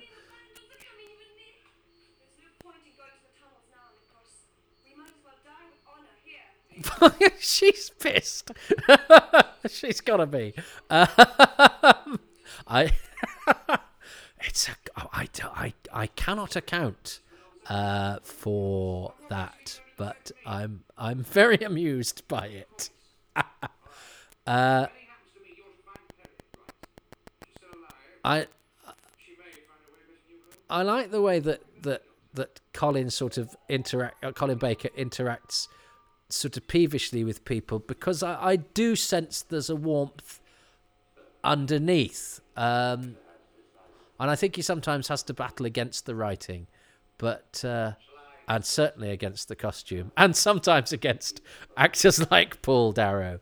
Now, I think it's worth talking about um, uh, the Borad as we're about to go into his lair, played by Robert Ashby, whose real name was something like uh, Rashid Sudaworth. I'm not gonna. I'm not gonna get into trouble by pronouncing it badly. But but Bob, I knew I worked with Bob on my first ever professional job, and I said to him, "You were the you you were the." You were the Borad in Timelash. I didn't. I just went. I'm a big Doctor Who fan. You, you remember? And he he said, um, and he he said uh, he said, well, I already didn't like Doctor Who before I was in it because my girlfriend was in Doctor Who and I had to watch it every week and I hated it then. And I said, who was your girlfriend? And he said she played a character called Leela. I went, you went out with Louise Jameson, um, uh, and I've since uh, know Louise. So yeah, um, the Borad and Leela uh, were a couple for many many years in the in the seventies when Le- when Louise was doing Doctor Who, I think. Um, yeah, it must have been because he said I had to watch Doctor Who. I was like, but you watched really good Doctor Who. Um, uh, but he, his father was either Prime Minister of Pakistan or a senior senior politician in yeah that part of the world anyway. Uh, um, and his mother was a Russian actress. So it's from really interesting background. The name Robert Ashby is is an adopted one uh, for the for the Borad. He, he uh, that is a great makeup. It's a brilliant voice. It's a performance several leagues above, I think, much that is around it. I am definitely choosing the Borad. Uh, I like that high angled shot as well. Um, but that's that's a great that's a great makeup, and and it's not just a personal thing that that, that, that Bob was actually very kind to me I say it was my first professional job. I was a I was a sixth form college student, and we were me and a friend were elected to be spear carriers at Ludlow Festival. Did Shakespeare in the Castle, and my brother had done it a few years before and got a speaking part. And I was very jealous because they needed princes in the tower for uh, Richard III, played by Edward Woodward. I mean, you know, this was no, you know, provincial thing. Uh, because it was done in a castle in the open air for two weeks over the summer. Uh, so a lovely holiday and Shakespeare in a castle in an old market town. Beautiful. And when I came to do it, it was directed by Arturo Villar from the War Games. Uh, and it had the Borad in it as uh, oh I've already mentioned this in this podcast because Jimmy Ellis was Shylock was the Merchant of Venice uh, and the Prince of Morocco uh, uh, and the Duke of Venice were played by Bob Ashby and and me and my friend John were going to be the Duke of Morocco's um, pages, and then we had to change very quickly and be pages of the Prince of Aragon. But because this was 1989, Bob, although he he was brown skinned because he was he was half Pakistan or half Indian, I don't know entirely. Uh, nonetheless, to play the Prince of Morocco, he was in full blackface in 1989. Maybe it was 87. Uh, Maybe it was 87. As were me and my friend John to play his pages. And we couldn't get the makeup off quick enough. So fortunately, uh, I then didn't have to do that makeup because I became the Prince of Aragon's page, and my friend John was the Duke of Morocco's. So I am I am spared the being any photographic evidence that could get all Justin Trudeau on me. But you know, this was not long after the BBC had scoured the uh, pantheon of uh, great actors to play Othello for their BBC Shakespeare and chose that famous black actor Anthony Hopkins. So you know this was this was practice at the time that looks appalling now. It didn't seem so then, and that is that is uh, uh, you know a, a, a, good sign. And yet, isn't it extraordinary that it's in living memory? Uh, shut up and go. That's brilliant. The way I think that's probably the way to to dismiss to dismiss somebody that's going for it. So anyway, yeah, Bob and and and and, and Bob had to listen to incessant wittering from uh, this young 16 year old wannabe actor, and he took it with great grace. Uh, and he had a wonderful dry sense of humour. Smoked Benson and Hedges. My mum rather fancied him. He had a he had a he had a a very casually casually sexy way about him. I think. Um, yeah, very early to kill off Paul Darrow in episode two. Uh, and I think it could have probably done with him hanging around, but of course the script is the script is a bit all over the place in terms of timing. In fact, Bob told me that he had to write a lot of his own dialogue. And he does a bit later on say, "Choose your next words carefully, Doctor. They could be your last," which is a, I think, is a James Bond line, isn't it?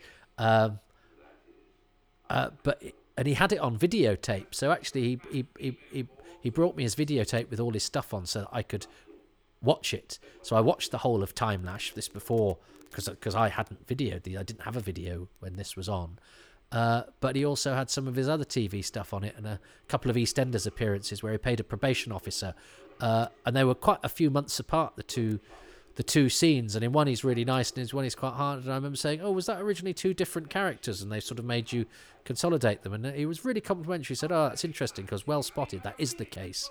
Uh, and and he wasn't patronising at all. He was he was really engaging and really kind. Uh, and I liked him a lot. And he but he was very funny. Remember one very sunny matinee.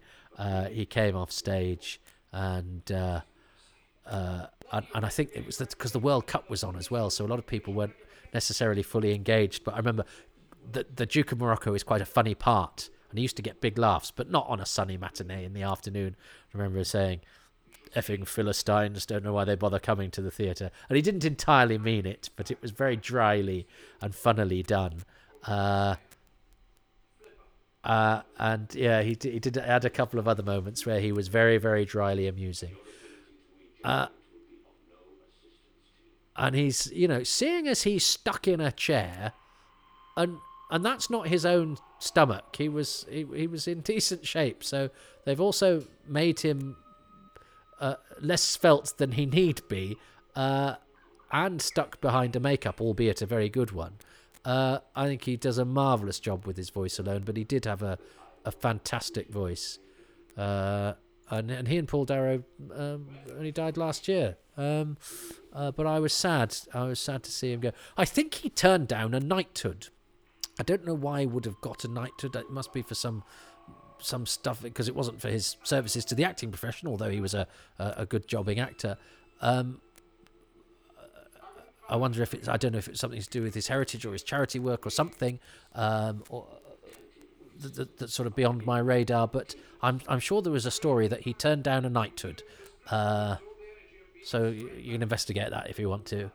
Um, but he also did lots of voiceovers for you know tonight on BBC One and. Uh, and had a had a decent career. I, would love to end this with a beautiful coda. He did a signing for Phantom Films, and I went along with my pictures of the Merchant of Venice to show him, uh, and hoped he might go, "Oh yes, I remember you, and how proud I am that you've gone on to." Uh, didn't remember me at all, and didn't even pretend to. uh, oh, he was nice, you know, he's nice enough. Uh, um, but uh, it, it, wasn't the tearful reunion, perhaps in the back of my mind, I'd really hoped for. And why would it be? I was, uh, I was a sixteen-year-old wannabe, and uh, it was two weeks of his life 25 years, uh, 35 years earlier. Uh, but I still remember him very fondly.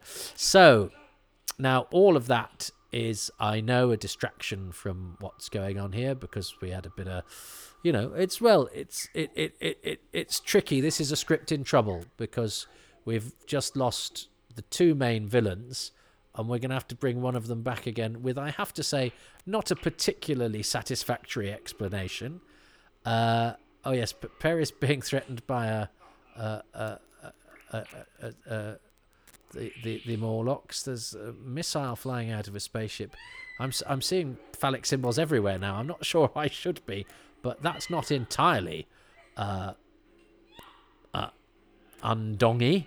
Um, Herbert's coming into his own here. Uh, I I like that they have the character of Herbert, and I do like the wheeze of who Herbert is. I, I love the fact that I'm stringing you along. If you're listening to this commentary, you've never watched the story. Although no, actually, some people some people are. I mean, I'm I will be dispensing spoilers. I'm sorry about that. Some, somebody did say with my first one, they sent some lovely feedback. Hello, but they were saying they they'd never actually seen it, so they so they did it with me yabbering on. Watch the story first. Don't let me spoil the surprise as to who Herbert is, which I think is a nice. Uh, a nice thing that Doctor Who. I was I was always slightly thrilled.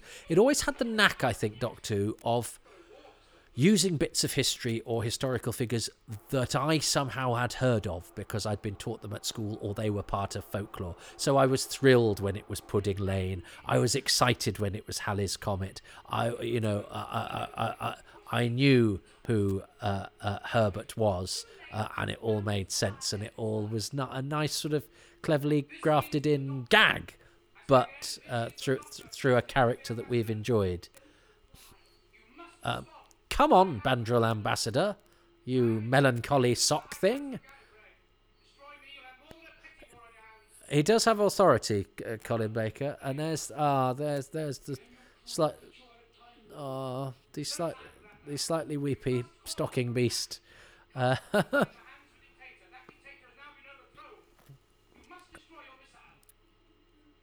oh, I love the fact he's having a chat with somebody off screen. Nigel, call the spaceships off. Um. So how are we doing? So what? Uh, what? Uh, what? Have I got any other observations about Timelash from the the the patrons? What did? T- oh no, T- yes, he's never heard a nice word said about it. Says says Tim, and I, and I think it, it does display a, a few of its problems. A couple of these TARDIS scenes are late editions because the episode was underrunning. And, and I already mentioned in episode one, I, th- I think, and it's one of the great things that Andrew Cartmel does when he comes in, is he goes, a lot of those big scenes in the TARDIS, there's a sort of habit of having scenes in the TARDIS where the main characters argue with each other. Uh, and that's compounded by the fact that then you occasionally need to add a couple more because the episode's underrunning. Um, I mean, they marshal their resources quite well, although, of course, the TARDIS isn't in uh, Revelation of the Daleks, so they have to rig up the set especially. But you're using your two contracted actors, and it's quite nice for uh, uh, Herbert, who's in a couple of the extended scenes as well. Um, uh, so so that actor I think probably got an extra couple of bits of money. Um,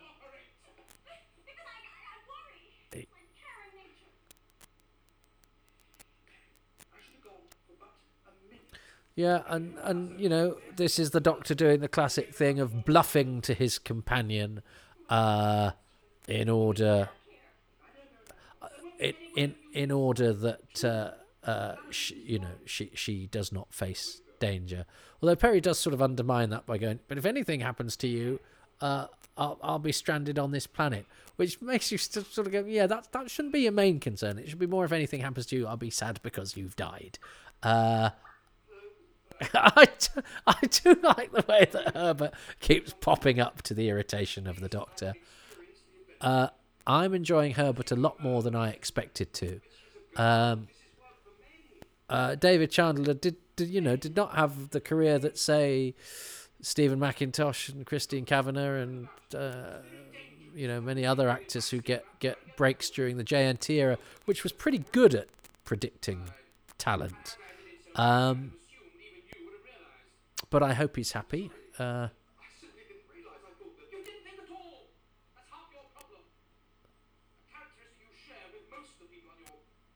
but um, I'm yes, I'm sort of I'm I've got to I'm aware I've got to keep talking in order to keep this interesting. But of course, um, we are we are sort of delaying the action because of course we are because the action should be happening at this juncture. But um, uh, that, that we've we've we've we've had to brazen the action out.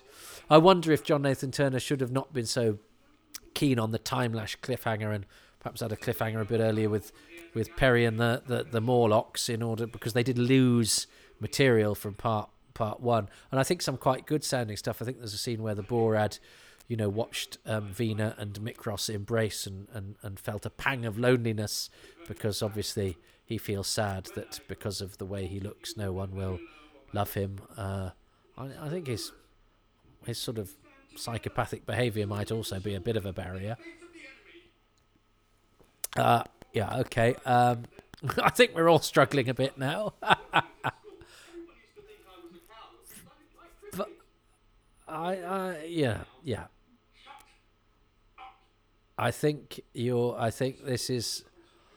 This this is a bit like when you're on stage with somebody else, and somebody else is supposed to come on, and hasn't, and you're having to sort of between you keep going. And as the panic increases i think your performances get slightly bigger because you also don't exactly know where you're going or also where it's going to end so i know that's not exactly what's happening here but it is but it is it is cut from the same cloth. We've got two actors uh, trying to get us all out of trouble. Um, but i can see why. Timelash T- Tim Dickinson, one, one of my correspondents here, um, said he's never heard anyone have a g- good word about it. It it it is a story that that doesn't have a great reputation, and I and I think it's partially because uh, it does sort of fall apart in, in, in this sort of latter half of, of part two. But uh, it is an anagram of lame sh something Tyheer nearly says in part one uh, T, um, uh, and, and that has been used as a as a as a, a, a rather unfair um, descriptor. Um, and there was also the thing of any story, pardon me, any story with time in the title uh, is uh, you know is is in the classic series is bound to be in a bit of trouble. Uh, nobody's great fans of Time and the Rani, The Invasion of Time. Yes, I know somebody who's going to go. Well, I am uh, like the bloke in the Life of Brian, who is actually Terence Bayler from the War Games and the Ark. Uh, but I'll tell you that when we're doing the War Games and the Ark. Um, oh, poor old Herbert. But and of course we we have the I, I recently did a uh, the quiz of Rassilon and I had to set questions on uh, the curse of fatal death which of course has uh, the, the the the get out clause of I'll tell you later uh, about how certain things happen. Where is Sezon where is Sezon why is Sezon still alive? Um uh, he hasn't done anything well, I don't think there's been an election, Mykros. Uh, uh, do you have dictatorship in your bones? Uh, but of course, we have that with the Doctor and Herbert here. We do have the "How did you do that?" I'll tell you later, which I think is a bit of a liberty. Um, I mean, at least say I span the tangential arc and that deflected the that you could you could come up with a you you could come up with a thing that that sounded believable even if it wasn't proper science. Um, but but in, in it, it, yeah, it, it it it does give the impression that, that everything's been done in a a bit of a hurry. Um. Oh.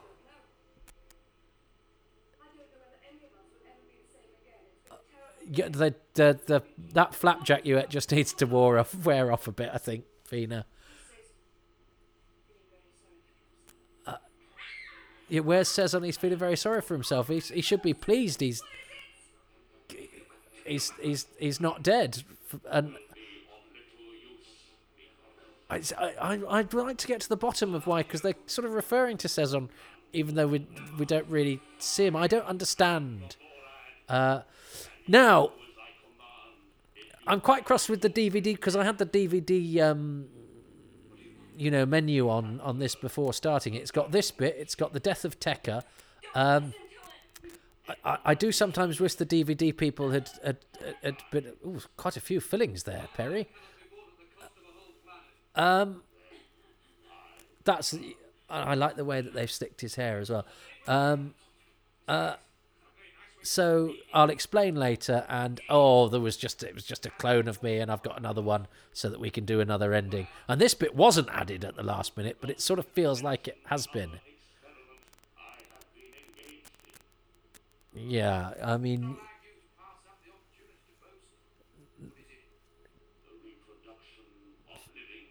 yeah, it's uh, uh yeah, I I I think.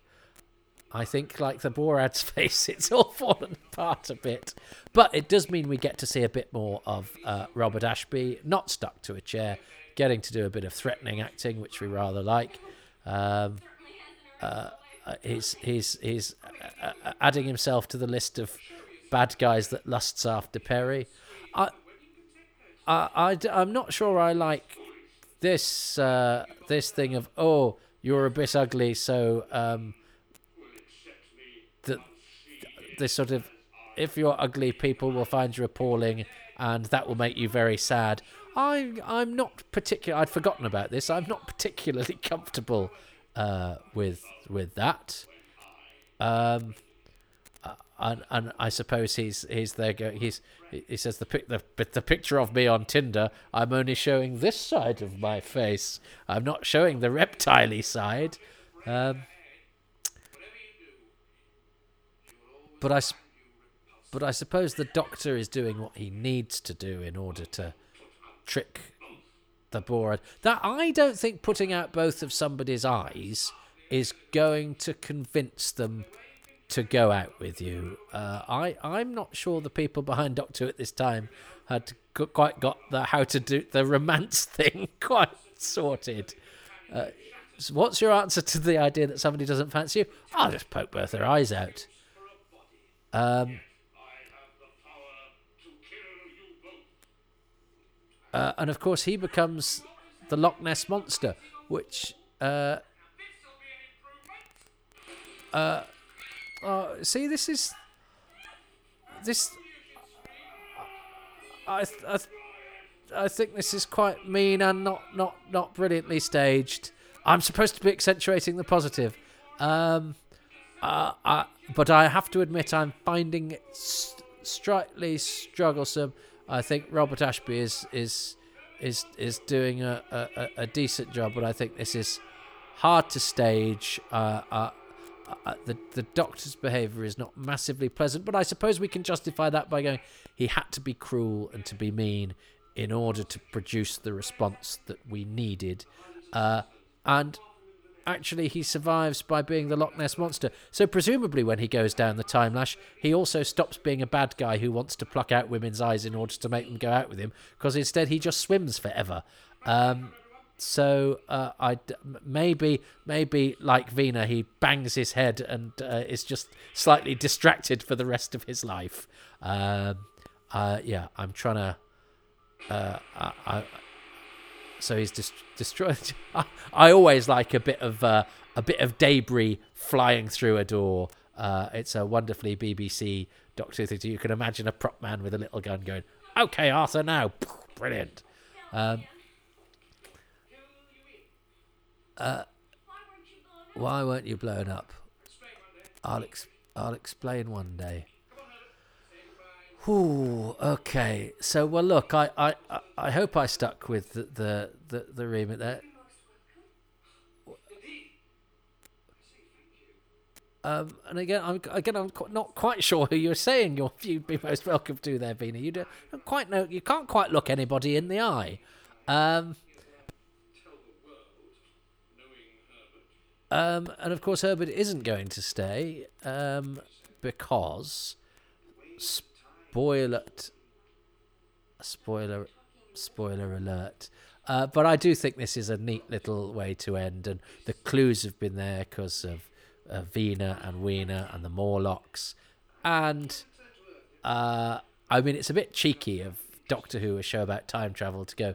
You know the guy who wrote some great literature about time travel. We sort of made him because you didn't. but I like that as a as a coda. I like the reveal that Herbert is H.G. Wells, uh, and the fact that it doesn't spoon feed it at the end and go Herbert becomes. You know they they they don't spell it out. Um, they they they trust your intelligence to know that. So, um, yeah. I look. I, I I must admit I struggled in places there. Um, I'm sorry about that. I, I do try my, my very best. Um, I still think it's entertaining. I would still watch that for entertainment, sometimes for the wrong reasons. Uh, I think sometimes the acting uh, is entertaining for the wrong reasons, uh, sometimes for the right reasons, and some in some places it's it's pretty decent.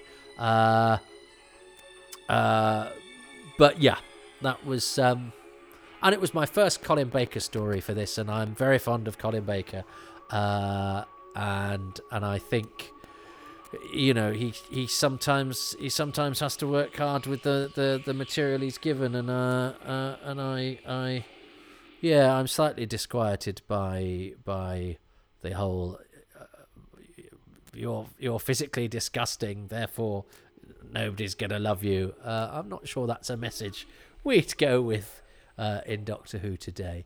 Um, but look, um, I hope that was. Uh, I hope that was an interesting trip through time. I'm not even wearing any tinsel or glitter to take you there. So, my favourite things two things uh, and a bonus thing. Uh, well, well, I think the two things that are obvious to me are Robert Ashby as uh, the Borad, uh, both the look, the makeup, and the performance, uh, the voice. Oh, and the the gag, the coda, the joke that Herbert is revealed to be H.G. Wells, and and the way that they thread Herbert into the story. And actually, I thought I might have to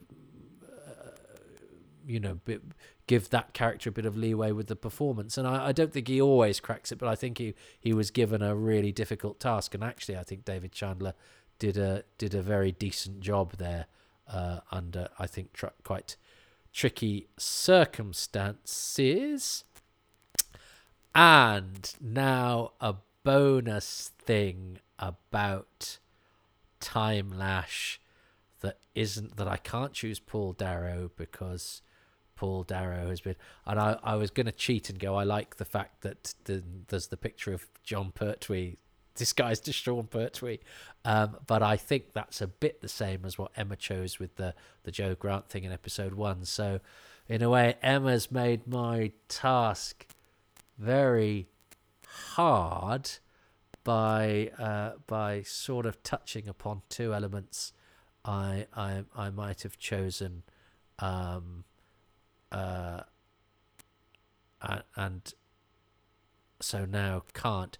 I think I'm gonna have to go with. I actually think, considering it's a sock puppet, um, voiced by an actor who's already played a part in it, I th- I think there's a certain sort of mournful dignity to the Bandril ambassador, and and the fact that you know it's obviously a sort of yeah, it's a sort of glove puppet uh, keyed into the studio um, that, that occasionally has a chat with Nigel in, in the spaceship next to it. Um, I actually think there's a little bit of character there, uh, and uh, there's there's there's a sort of yes, there's a sort of melancholy charm that slightly reminds me of my dog about the Bandril ambassador, which is perhaps clutching at straws. Uh, but sometimes this will be an exercise in straw clutching. Let's see what on earth Emma Reeves, uh, who, by the way, I've never met.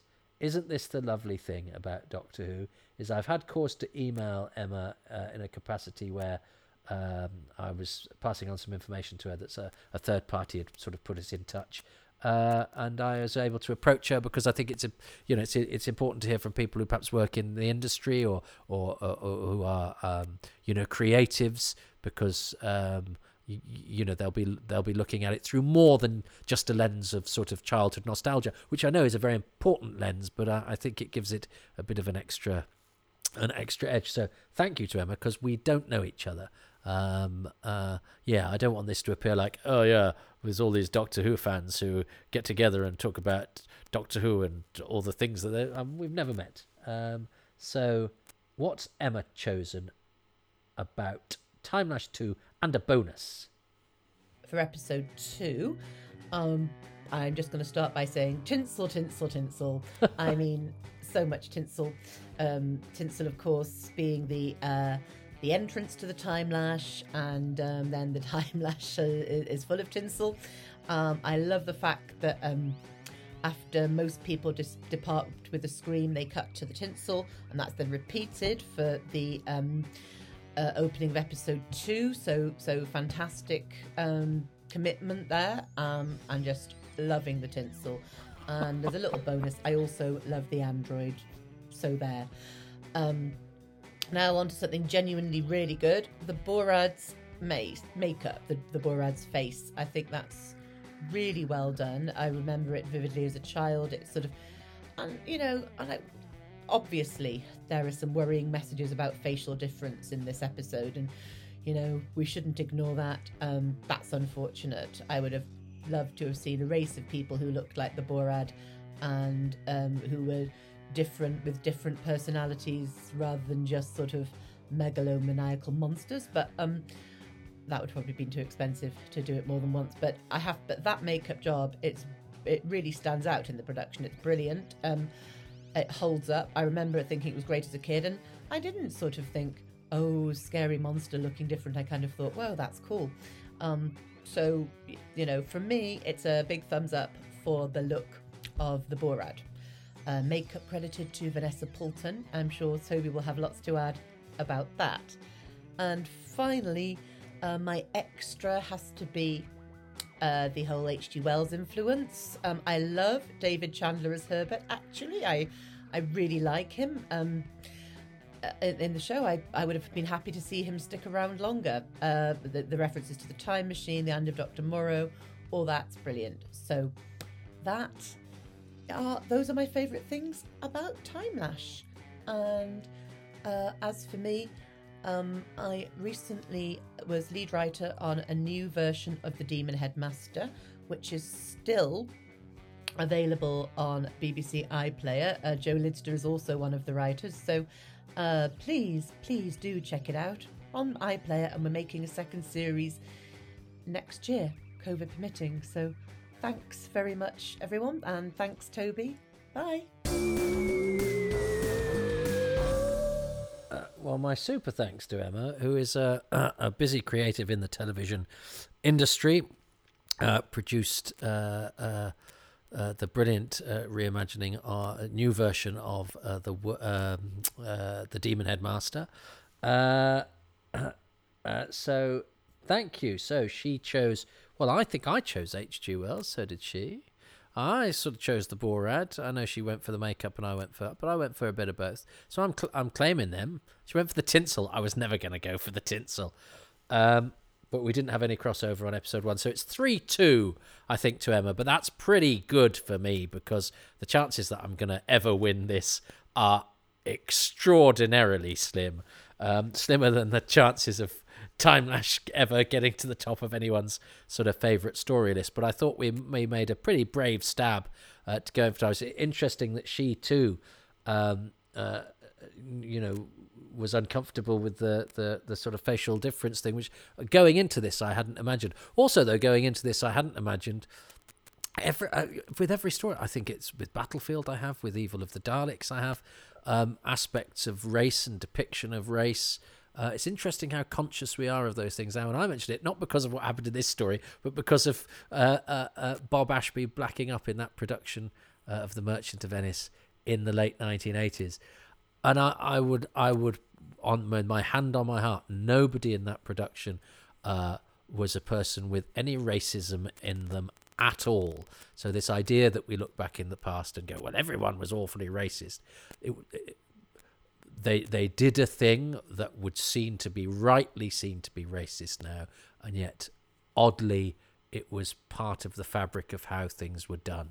Um, so you know, when I tell that story, I, I when I look back, I now go, oh my! I don't, I don't go, God, how, how disgusting. I sort of go, uh, uh, uh, it's it's almost bizarre to me that that was normal, and yet it was.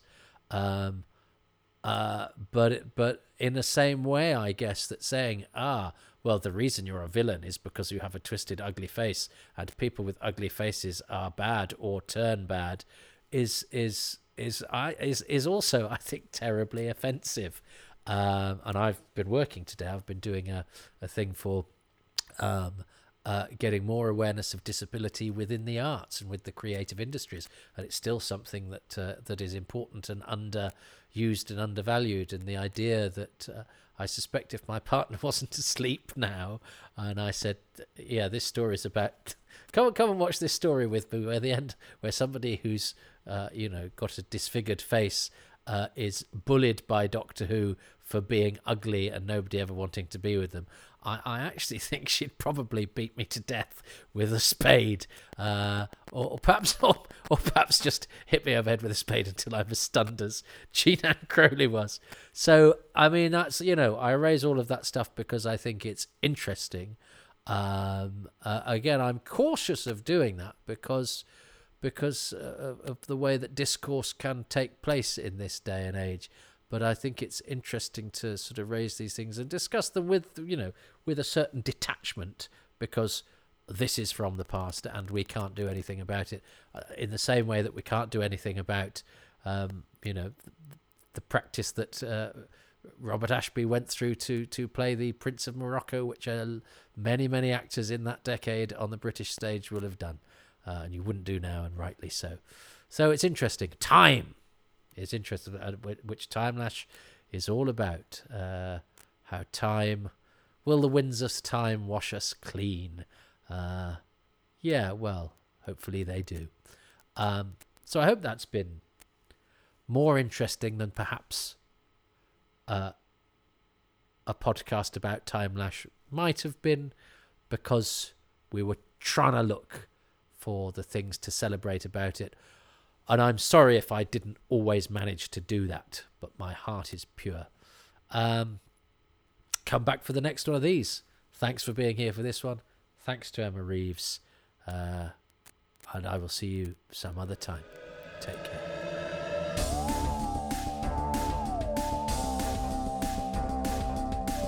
Thank you so much for listening to this episode of Happy Times and Places with me, Toby Hadoke, and my special guest, Emma Reeves.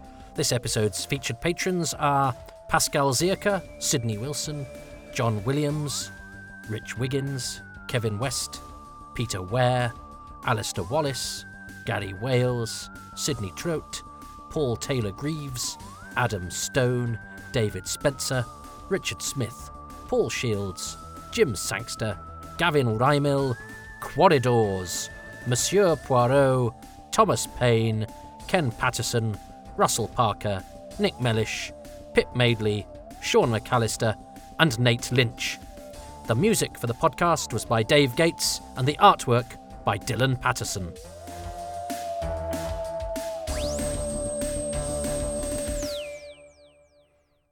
And if you would like to become a patron, where you get exclusives and advanced releases, please do go to patreon.com forward slash Toby Hadoke you can also support me by making a one off payment to ko-fi.com forward slash Toby Hadoke. And please don't forget to subscribe to my YouTube channel and to rate and to review this podcast, only if you're going to do so nicely, wherever you download it from. Thank you ever so much.